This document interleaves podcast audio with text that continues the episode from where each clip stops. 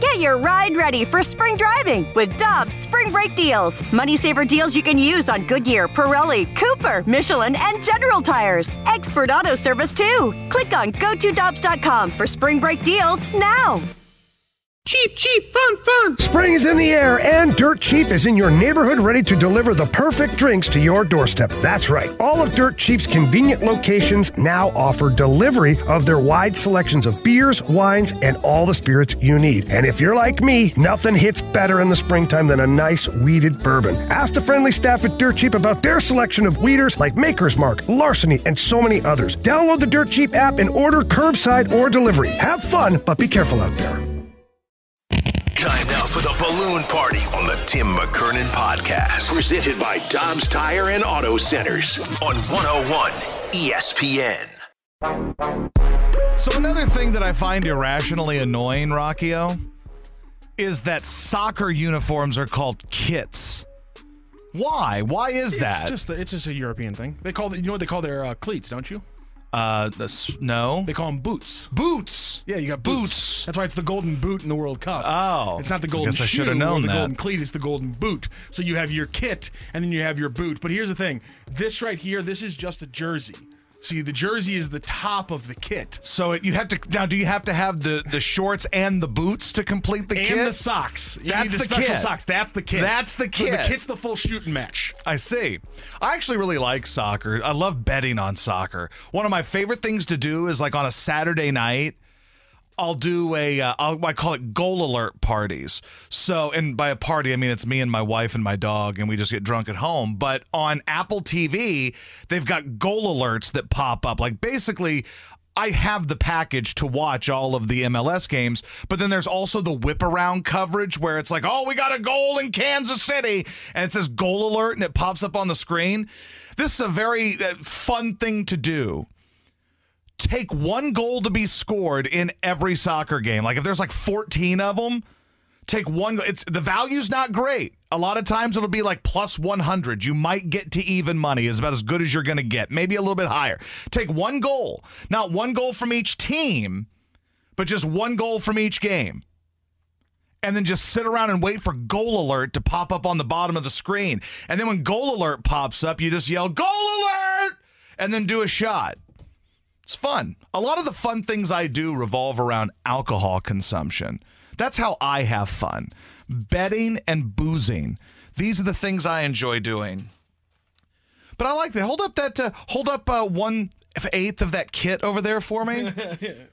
I like that. No, it's a it's a good looking kit. Actually, and the coolest thing about it is not just uh, to do it for them. You see the kind of all the like the squiggly lines and stuff like that. Yeah. it's hundred percent unique on every jersey. Oh So wow. it's, it's supposed to be. It's not. It's supposed to be like the confluence of the rivers, but it kind of looks like a fingerprint. I think And that's a little deep, but it is okay. a little. de- It is, but you know how they have to do it. They have to explain every Yeah. part of like why there's a red stripe. What is it? What does it mean? Yeah. And it's so every jersey's kind of unique, and I personally really like that aspect because I'm not a big jersey buyer and, and thing like that because it's all the same thing and it's just cookie cutter. But the fact that you buy one of these right now and it's going to be completely different than everybody else, that's actually just a good idea. You're selling it well. I'm not going to buy it because soccer jerseys don't fit my fat ass You know very what? well. I got this one, and they asked what size you need. I need I got a two XL. I need I need two XL because there's some shirts where I'm not an XL. In soccer jerseys, I am never an XL. You know what was a bad turn is when the NFL went from the old school Reebok baggy jerseys Yep, to these stupid form fitting. Like, why do I need a form fitting jersey? I'm not playing. I understand why, if you're the running back for the Rams, you need to have a form fitting tight jersey. Or you're I'm a D-tackle, fat you don't dude. want- you don't want Correct. pu- pulling on That's it. what I'm saying. I'm a fat dude that gets wings and beer stains on my jersey, and I need a little room to grow over the course of a nine hour football day.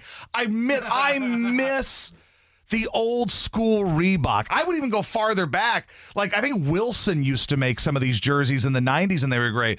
But I used to have just a whole like I used to be a jersey kind of dork back when I was in high school. So I had like a Dante Hall jersey. He's one of my favorite players ever. The the human joystick, the X factor. Don't kick the ball to Dante Hall. Number 82 baby. Had the white uh, Dante Hall jersey. I had multiple Priest Holmes jerseys. I loved Priest Holmes. Like guys like that. I might have even had an Eddie Kennison jersey. I don't know. I, I know I had Tony Gonzalez. I had multiple Tony Gonzalez jerseys. But man, That was back before Taylor Swift's boyfriend played football. So a lot of you Chiefs fans not know who any of these people are. Uh, but they played football in an era that we call uh, BS, and that's before Swift. So go and look them up. They were pretty good at football. You might enjoy that era.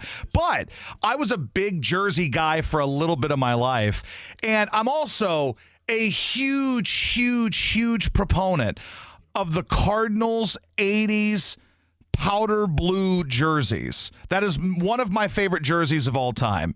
And I've got the Ozzie jersey in that. I have a Vince Coleman jersey in that. I've got all of them. I mean, I love that. I love the old batting practice jerseys, those kind of thick mesh ones with the big embroidered STL on the breast, and you got Willie McGee on the back and O. Dot Smith on the back. I love those jerseys. But it's funny. Brooke brought this up on the way uh, out. I was I was walking in. She was walking out, and she said, "What are you talking about today?" I said, "Honest to God, I don't even know. I don't know. It'll just come to me when I start doing it. It's one of those things." She goes, "I have an idea for you." I said, "What's that?" She says, "You should talk about fanatics." I said, "Well, yeah, fanatics sucks." Fanatics is terrible. I mean, not just from the standpoint of the players who are bitching about the ugly jerseys, but I am someone who has shopped at Fanatics for a long time, and Fanatics used to be a very high quality website. It used to be a place where you could go and you could expect to get good quality gear. Let me tell you what you get now like couple washes you know what starts happening on a lot of championship t-shirts a lot of unique t-shirts that stuff starts wearing off real quick. Why? Because they've gone cheap and the quality control is crap at Fanatics. It's terrible, man. And look, this may not apply to a lot of you, but but wrestling t-shirts. Are you a wrestling guy at all, Rockio? Not anymore, no. Okay, me neither, really. But my wife is some weirdo. She and my mom So are really about this yesterday. it- it, like really into wrestling. Strange. They really love it. My grandma, when I was growing up, used to drive to St. Louis from Poplar Bluff to go watch wrestling. I don't know a lot about wrestling, but I do know the fact that like show merchandise, just like a concert, is a huge part of the fandom around. WWE. Correct. So like I like my wife will want me to go to shows with her, so I'll find shirts that I like of wrestlers, more so wrestlers that I liked back when I was a kid, or ample bosomed lady wrestlers that wrestle now. You know, like, hey, here's my Carmella shirt, you know, like that type of deal, right? Or here's my Alexa Bliss, she's got a nice ass t shirt, and I'll wear these to the wrestling matches that my wife wants to go to. And WWE used to have great outstanding quality merchandise. The logos looked great on the shirts and the the print was great and it never wore off and the, the shirts had a good thick quality, not too thick where they were uncomfortable and boxy, but good quality. You felt like you were wearing a shirt. Then they got in bed with Fanatics and they decided to let Fanatics handle all of it. So if you want your, you know, Rowdy Roddy Piper t shirts or your Hulk Hogan t shirts or your Braun Strowman, may he rest in peace t shirts, big ups, any of these people, you would now have to go to Fanatics. And the quality of these shirts sucks. Sucks. And it didn't used to be that way. Fanatics was awesome. And now Fanatics sucks. And now it takes forever to get your merch from Fanatics. And their Fanatics branded stuff sucks. The quality blows. And now they have kind of a monopoly over it. That's the other problem you run into is Fanatics has a monopoly over all of the good uh, merch. And it bothers me. Remember when Majestic used to make good stuff? You were a kid during McGwire, right? Like, do you oh, remember Oh, yeah. McGwire? Oh, God, yeah. So, like, because I was, I guess I would have been 13, 14 years old, like in the prime of McGwire. When the trade happened, I was 11. That next season, I was 12. Most fun I've ever had being a sports fan of any team ever was watching McGwire v. Sosa. It was the greatest, okay?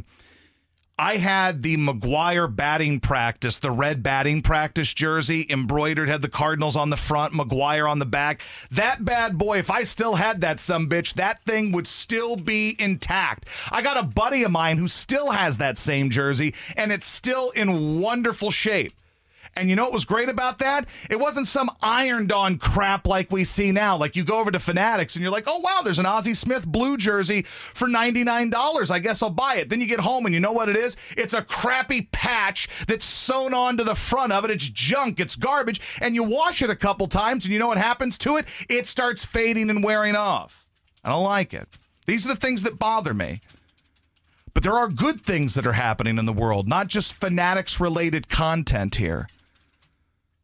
Good news is yesterday, a trailer dropped for the new EA Sports College Football video oh game. Did you, Oh God, are I'm you going to- excited? I, I don't know. I can't. Ryder, if I well, I get in trouble right now if I tell you I'm going to take off days just to play a video game. I won't get in trouble for that. Cool. I have PTO days. I can do that. I might have to. I'm going to consider taking off a day or two because the amount of time that I used to spend playing that game God, was, was the unconscionable, and the, the the way that I'm going to make Utah love it. State just like an absolute That was the most slobber knocker of a team. So hopefully the option is there for you to like be the coach of a Yes. team. Oh, yes. Like for whatever reason, Dynasty I want it to be, be as realistic as possible, right? Like in terms of like the behind the scenes stuff. Like with my pornography, oh, I need Oh, no. a story. Like I, I can't just watch two people going at it. I need to know their lives. I need to know what they do for a living. I want to know how they met. I need a full story. That's kind of how I like my sports video games. I want the whole damn shebang. You want so you want to be playing and you want to like a pop up to come up and be like, uh, Ohio State just backdoor offered your wide receiver three million dollars in NIL. What are you going to do to get Yes. him the money? You want those kind of props and if it's, popping if it's at LSU, I want one of the backup running backs to maybe kill somebody. no, we don't want that. I I'm not look, I want it realistic. That's all I'm asking for here. is- but like is- I want to be like like you move on from like high school as a coach and they're like, "Hey, you've been offered a job at South Alabama in Mobile." And I'm like, "I guess I got to take it. It's the only offer I have." and then like we go in there and we go 10 and 2 and they're like, "Hey, listen, Mississippi State's calling." And I'm like, "You know, I'm going to turn it down. I still got unfinished business here coaching the Jaguars." Like that's why I want it to be realistic like that. Like I'm a nerd in that way. And let me tell you, the greatest, the greatest ever feature on any video game ever was in college football, EA Sports College Football, home field advantage. There was nothing better because it made you feel like, oh God, there is a true disadvantage in me. If I'm LSU and I'm going to Florida, the controller's going to start vibrating and the screen's going to make me feel like I'm having a seizure. It was the greatest feature on any game ever. I'll tell you this right now. As much as back in the early 2000s, I think I, I, think ESPN ran like 15 different specials on how hard Death Valley was to play in and how it's the greatest. Yeah. Um, you know, it's Talk the about greatest, LSU. At LSU, it's the greatest stadium ever. That didn't get accurately conveyed to me until I walked into a Target and I went to go play an NCAA football demo, and the demo was you're an away team in Death Valley against LSU, and you have to win the game in the fourth. And I have never been so nervous in my entire life. It's so it fun. made it feel like you were there, 100. percent It's like this. Madden is truly the worst game because every year Madden literally they take you behind the uh, like a building and they bend you over and they just take your money. Uh, yeah, it's again. literally the same game every year. Nothing changes. There's no cool new features and if they do add a new feature, it's one where you're like, "Listen, I don't want to have to go through my whole life story and play little tiny intervals of my high school career to get recruited by a school. If we're going to do this, let's play a whole high school season, baby." Let's do something. But like Madden is such a boring, terrible, slow game, and it never gets any better. But every year, here I am at GameStop, and they're like, "Sir, you getting the new Madden?" I said, "Yes." Then they'll say, "Do you want to uh, buy insurance on it?" I'm like, "Yes." And then before you know it, I've spent seventy-five dollars on a game that I have for the last ten years. It's the same game. I gotta I gotta read one text because this is fascinating to me. I think I figured out how ESPN how MLB can save this whole uh, you know Fanatics fiasco, which is the six v six says you are an idiot. Fanatics is fine. F you. And so I really think that if we just get ES if we just get MLB to put you out in front and say I hate these jerseys, the amount of people who will then be like, actually I think they're completely fine, just to be a contrarian, I think we could actually save MLB here. That person's a dick. Okay.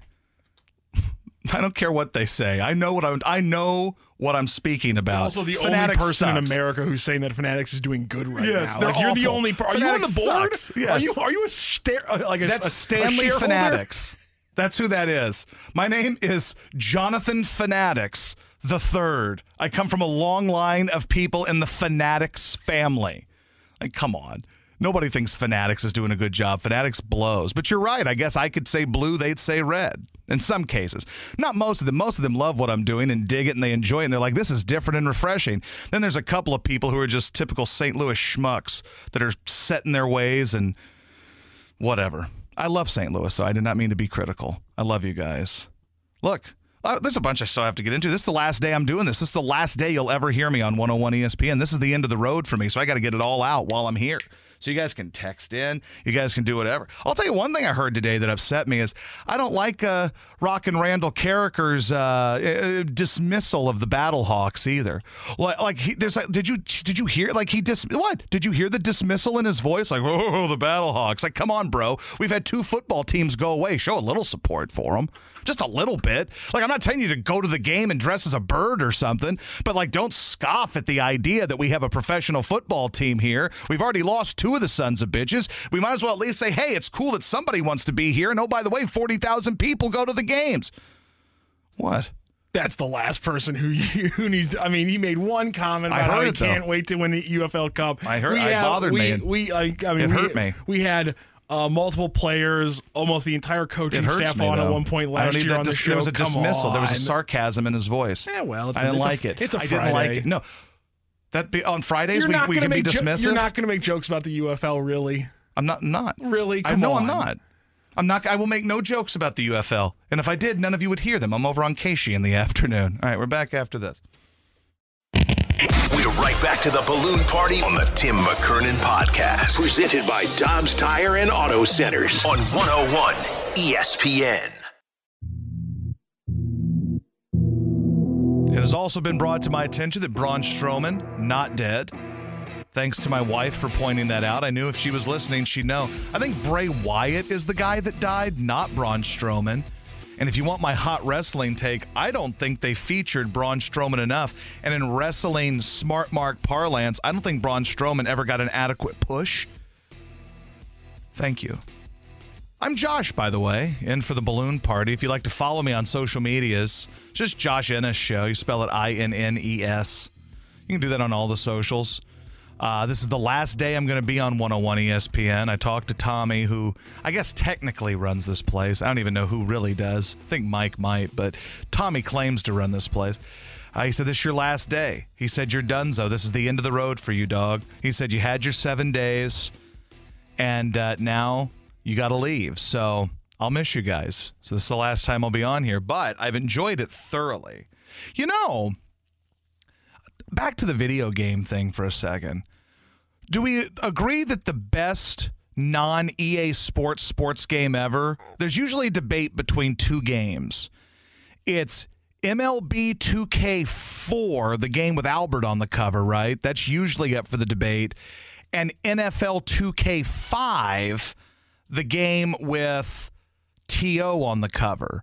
Those are generally speaking, like, dude, those 2K versions of sports games better than anything EA Sports puts out. But EA Sports has the brand; they got the Madden, dude. The uh, the the uh, 2K NBA games Well, yeah, have it- always been better. In, in, in erase EA for a while. EA stopped doing NBA Live after I want to say 09, and they didn't bring NBA Live back until 18 or 19 because A- A- NBA Live was so bad in 09. It was so it was so much the inferior product to 2K. 09 that I think that was the split where they dropped off the NBA Live title and just said we quit. Um, but yeah, the EA is just they're, they're resting on their laurels. Every ga- sports game gets bad as soon as you don't have competition. 2K was great in 09, Yeah. but 2K then got progressively worse, almost Madden like every year because there, it didn't have to be better than NBA Live. When NBA Live came back in 18, 2K was not as good of it for a year, and then they they, they got their stuff right. NBA Live fell back off, and 2K's the king again. But it's not the king because it's good. It's the king because there's no competition. What and that's the problem. What is the greatest video game of all time?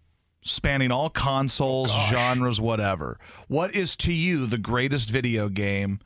Tell me the Oh. game and the console. This is this is the nerdiest thing about me. Um, Are you gonna say Zelda? No, it's not that. It's even it's actually even more niche than Zelda. Okay. Uh, for the PlayStation One, it was a game called Final Fantasy Tactics. Oh God, yeah. And the only and the only reason why I love it is partially because it has there's a line in the game in the story of this game which was made for children. There's a line said by one character where he says, "If the only punishment for a crime is a fine, then that is only a crime against the poor." That's a line said for in a game for children, and it's the truest thing I've ever heard in my entire life. the best video game ever is GoldenEye 007 for Nintendo 64. that's a great that's a great one. And yeah, Tim Kim Gurin on the YouTube chat, easy answer, GoldenEye. It is easy. Now, if you want to do a Mount Rushmore, that's a more difficult task. But the easiest answer in history for the greatest video game ever is GoldenEye 007. And like there'd be like you'd have like judo chops. Like if you were out of guns, you had to like judo chop somebody, and you're carrying around like AK 47s, and like the pause music for it was this like really kind of uh, intoxicating, hypnotizing music, and it was amazing. But that, dude, I would argue that the greatest video game era ever is like 97 to like 99 Nintendo 64 world. That is the greatest era of video games because you had GoldenEye 007, you had Mario Kart Nintendo 64. Every human on the planet played Mario Kart Nintendo 64. Did you ever Cario Mart when you were in college? what is that? It's, it's a drinking game with Mario Kart. No, that's, college was a little bit later for me. Like when I was in college, people started playing the uh, Wii a lot. So we just get hammered and play Wii tennis. that's that's a great That is idea. actually. dangerous. That's fun. Very dangerous. And my buddies were all high, and I was just hammered on Bud Light limes, you know, just you know playing this tennis, just TV's, intense. TV's just dropping every week. It's like John McEnroe in there. Walking to Best Buy for the fourth time that month. Like, yep, broke another one. God, you know what else was great? Uh, so if I had to think, oh, uh, this is a game that. I, looking back wasn't great, but there was a game called Ken Griffey Baseball, Yep. and like there were no fans in the stands for some reason. It was empty, and it was a weird game, but I liked it. And of course, WCW versus NWO Revenge.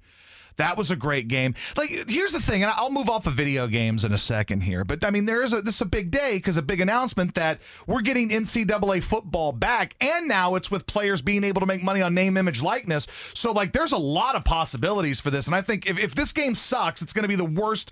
I don't know that I'll be more let down by anything in my life than if this game sucks because we waited a decade for this.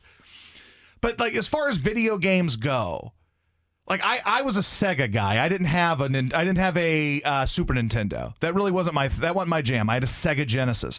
So I had um we had NBA Jam. We had NBA Jam Tournament Edition. He's on fire. Which is one of the ultimate goat games of all time. My wife, she hates NBA Jam Tournament Edition because she hates the little hot spots He's that on fire. that you can stand on and like get like a, an eight point shot. Like, but that game was elite, and I never thought that we'd get to a point like that we are now, obviously, with video games that they're so lifelike. But in the late 90s, when Nintendo 64 came about, and I believe I was playing, I guess it would have been like one of the WCW games, NWO games. And I was like, I don't know that video games can ever get better than this. You take out that cartridge, you just blow in it. It didn't even know if it mattered, but you'd blow in it, you put it back in the Nintendo 64. Boom, we're playing Goldeneye. Boom, we're playing Blitz. Blitz is also a Mount Rushmore game. And if it's not an overall Mount Rushmore game, it's at least a Nintendo 64 Mount Rushmore game. No doubt on that. You can put it on the Mount Rushmore all time because it is uh, it's an arcade now. You can walk into a bar. You can walk into Same a with bar. NBA Jam. You can walk into a bar and it's an arcade, and I think that when you when you go across mediums, it gives you more. So, dude, it's great. So then, play. I wasn't a big PlayStation guy. I did have the original PlayStation at the time, and I remember playing Twisted Metal, and I thought Twisted Metal was the greatest. And I had a game because it was like five dollars for sale at Walmart. It was called the Die Hard trilogy, and you could be John McClane in all three Die Hard movies. That I, I liked Die Hard with a Vengeance. I thought that was the most fun of the games. But anyway, then we moved on to PlayStation Two. And in PlayStation 2, I'm playing Madden one day with a buddy of mine. And I and I'm thinking to myself, things will never get better than this. It will never get better than PlayStation 2. That's this is some the greatest. self awareness. I'm like, I didn't this have is, that. Oh, totally, uh, dude. When it was 2001, I said this will never that. be. There will never be a greater video game console. How can they sh- make this more realistic? They can't. and then As the PlayStation. people, as the people have squared heads, Yes, their, their hands- shoulders are boxing. Their hands are just triangles. And I'm like, it'll never get better than this. This is the greatest. And then PlayStation 3 comes along and it's a submarine. Like this console is this gigantic, like 45 pound console in your room and you play it. I'm like, well, guys, listen, I know I said before that things will never get better than PlayStation 2. I don't think things are ever going to get better than PlayStation 3. And then they just kept getting better and better. Now I think we've hit a point that I don't know that you can make them any better. Like, have we hit like the limit of how great video games can be? I don't Yes, know. yes. Like, I feel like that's The a lot of the- things. No, the limit was hit. I always like to think back to like imagine somebody in like the 1930s and he's got like the black lung and he has to go work in a coal mine. You know, like he, he's 11 and he's working in a coal mine. He's got a black lung. Simplify this. Can you imagine being a child and having to push a push a hoop with a stick? Imagine being Jack Buck when he was a kid. Jack Buck stood on like boxes smoking cigarettes selling newspapers when he was like 7 years old. Okay. Now imagine us. We're like, I don't know. This PlayStation 5 isn't as realistic as I think it should be. Like my VR goggles, uh, I think they could be adjusted a little bit. you know what? I, am not. By the way, those kids weren't pushing little hula hoops with a stick. They were literally in coal mines. Their dads were sending them out to earn a living so they can make pennies a week to afford bread during the Great Depression. And we're out here like, boy, this this NCAA game better be good. Or I'm going to be super pissed. I, usually, I usually uh, fight against the whole uh, every generation's worse than the one before it, but when you when you frame it that way, I'm not even saying kinda, anybody's kind of inarguable. No, look, I feel bad for the little bastards that they had the black lung and stuff. I'm happy about where I am. All I'm saying is, like, imagine that transition. Imagine you're someone who grew up and was alive in like 1890, but also alive in like 1965 or 1970. So you could be you'd be 80 years old if you were born in 1890 and lived in 1970. Think about how much the world changed. In 1890, there was no radio. I don't even know if there was electricity. If there was, it was rudimentary, right? And then you're a kid. You're like, what do I do? It's 1900. What do we do for fun? Well, I'll tell you what you do. You're five years old. You get a damn job. Then, like 1970 comes along and there's television, and some of them are in color. And you're like, what is this? I mean, radio had to beat you over the head, then TV. It's wild to think, man. Wild. That's existential stuff there, man. Now I'm going deep. Now, I want you to sit around and think about a, a seven year old Jack Buck with the black lung smoking a cigarette selling newspapers in Ohio. And think about the life you have now and your kids have now. Okay? And we'll be back and talk about other exciting stuff after this. Hey, it's Kaley Cuoco for Priceline. Ready to go to your happy place for a happy price? Well, why didn't you say so? Just download the Priceline app right now and save up to 60% on hotels. So, whether it's Cousin Kevin's Kazoo concert in Kansas City, go Kevin, or Becky's Bachelorette Bash in Bermuda, you never have to miss a trip ever again. So, download the Priceline app today. Your savings are waiting. Go to your happy place for a happy price. Go to your happy price, Priceline. This episode is brought to you by Pepsi Wild Cherry. Pepsi Wild Cherry is bursting with delicious cherry flavor and a sweet, crisp taste that gives you more to go wild for. Getting wild may look different these days, but whether it's opting for a solo Friday binge watch or a big night out, everyone can indulge in their wild side with Pepsi Wild Cherry. Also available in Zero Sugar. So grab a Pepsi Wild Cherry and get wild. We're right back to the balloon party on the Tim McKernan podcast. Presented by Dobbs Tire and Auto Centers on 101 ESPN. You working a little slew in there. Thinking about college basketball, I don't think I could name one college basketball player currently. I don't think I could. I don't know that I could. I mean, I don't know if that's wow worthy. I mean, I just don't watch it.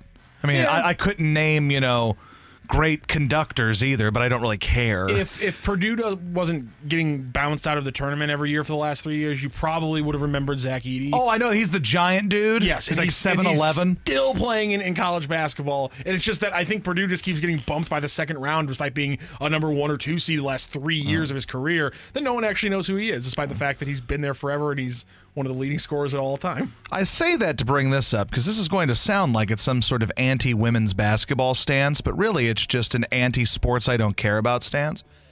So I was looking at uh, the old twits today, old Twitter doodle or X, formerly known as Twitter.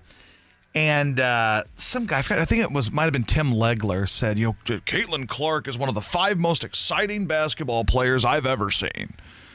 I'm like, bro, you're a liar. Now, if you don't know Caitlin Clark, which a bunch of you probably don't, I wouldn't blame you.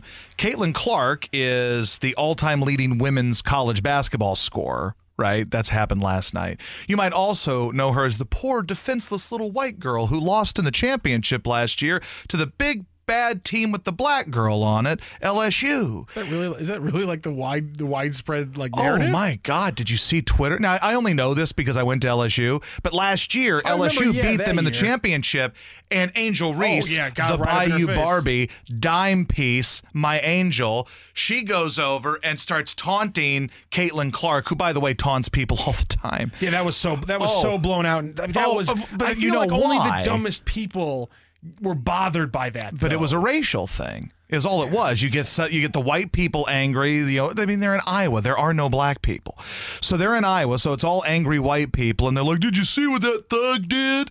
And then the black people go like, they'll dig up video of Caitlin Clark like doing this to other people, and like That's she does you it do too. in basketball. You trash talk. It's it is a it is the sport I believe with it with, it- with most at its core active trash talk. Unless you're counting what offensive and defensive linemen say to each other in the trenches. Correct. Like it's those two things are neck and neck.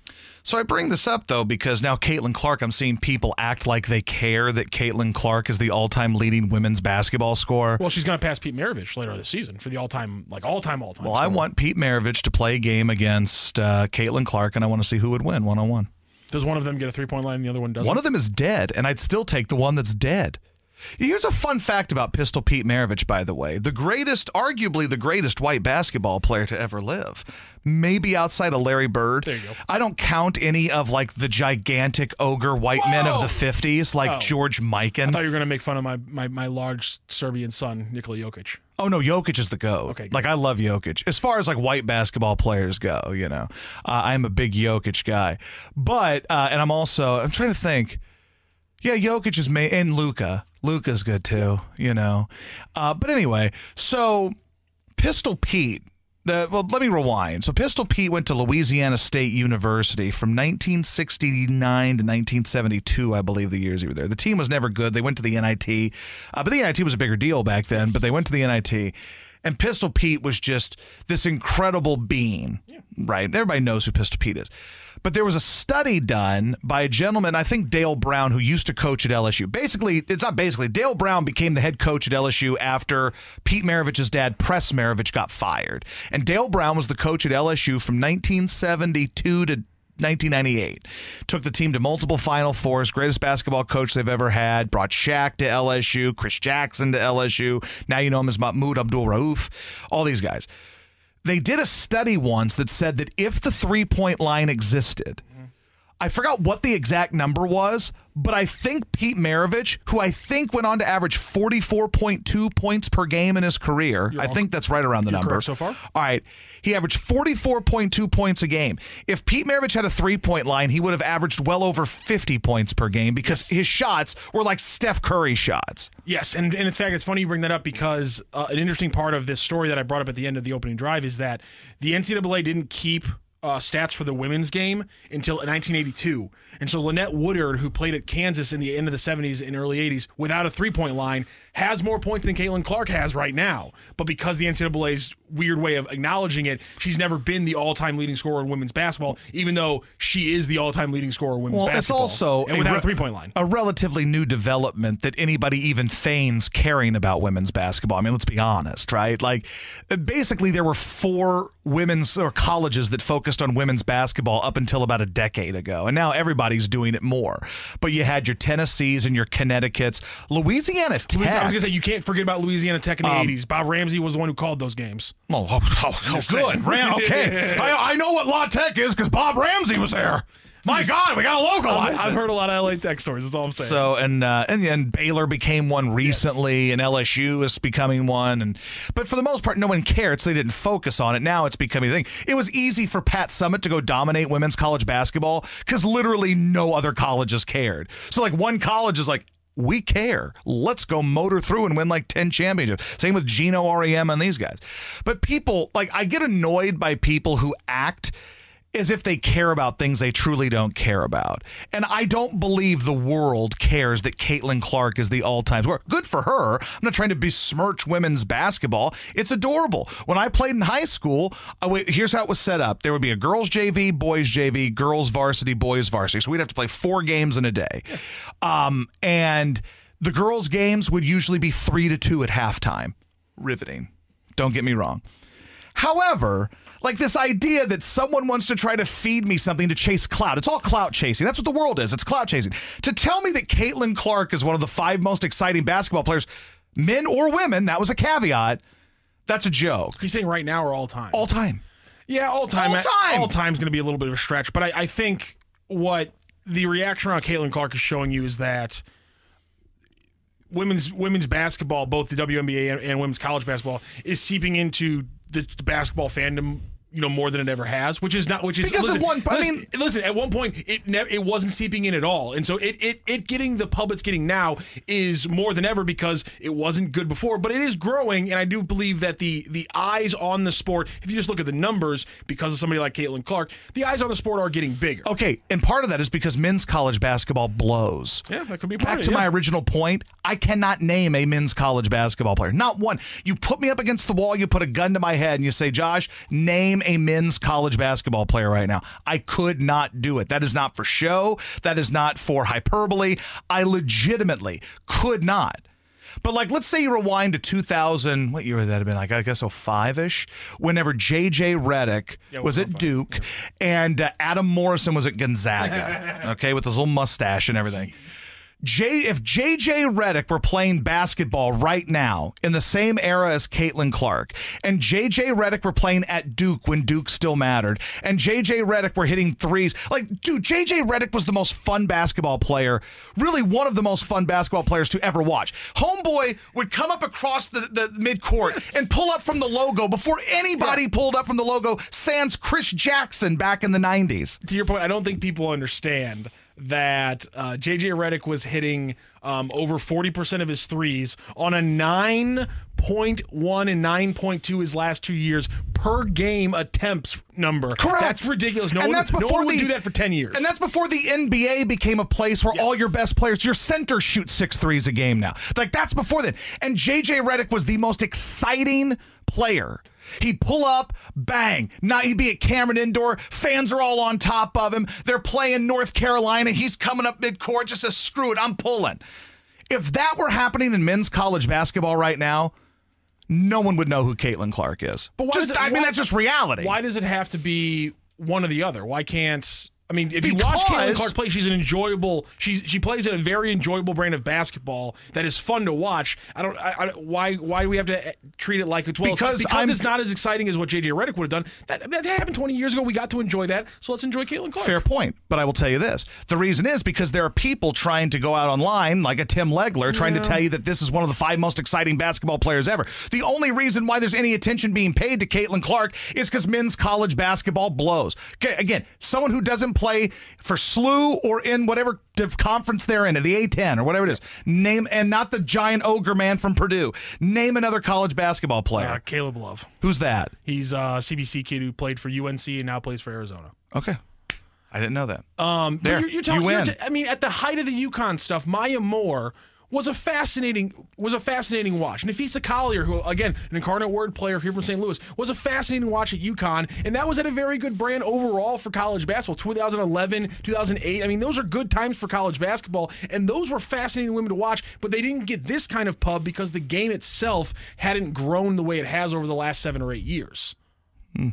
And again, it might be it might be minuscule. I'm not saying it's the fifth league or anything like that, but it's grown, and I don't think we should just shake a. fi- You know, there's no reason to shake a fist at that because it's it's good. By the way, I'm not saying Yeah, like yeah, I know oh, you're not girls saying- shouldn't play saying it's bad. basketball or anything. I'm all that. for it. But like when people try to tell you that something is a big deal, you think to yourself, "Is this actually a big deal?" Right? Not really. Like I don't believe that the vast majority of people care. And when Tim Legler says this is one of the five most exciting basketball players I've ever seen, there are 20 more exciting NBA players playing basketball right now. Tim's been around for a while. Tim's a stiff. That's probably That's a not- stupid take. I love, it's a yeah, stupid I love, take. I love Caitlin Clark, but I I'm not. She's not in my top it's five a all time. dumb, stupid take. top ten maybe. It's it's awful. And by the way, my girl Angel Reese, whip that ass. Because that's how we do it on the Bayou. The Bayou Barbie comes in there and does a little bit of you can't see me and takes that championship home. How's LSU doing this year? I don't know. I don't pay attention. They're not doing great. I have no clue. They're not doing great. All, all I know is I watched them play in that championship game last year and they won. All right, we'll wrap it up after this. We're right back to the balloon party on the Tim McKernan podcast. Presented by Dobbs Tire and Auto Centers on 101 ESPN. I see some of the people texting, and one of uh, the overwhelming sentiments is why is everything about race? Well, I think people can talk about race without it being a thing. But, like, if you go back and look at Caitlin Clark versus uh, Angel Reese last year and the way the reactions went, both sides, whether you liked Angel Reese, whatever, a lot of it was all racially motivated because you'll read one thing that someone says and it becomes racially. And very rarely do I hop on board with like, oh, race. But in that one, it was obvious. You had black chick from LSU, white chick from Iowa, and the way a lot of people on social media reacted to Caitlin Clark getting trash talked to her like she does to everybody.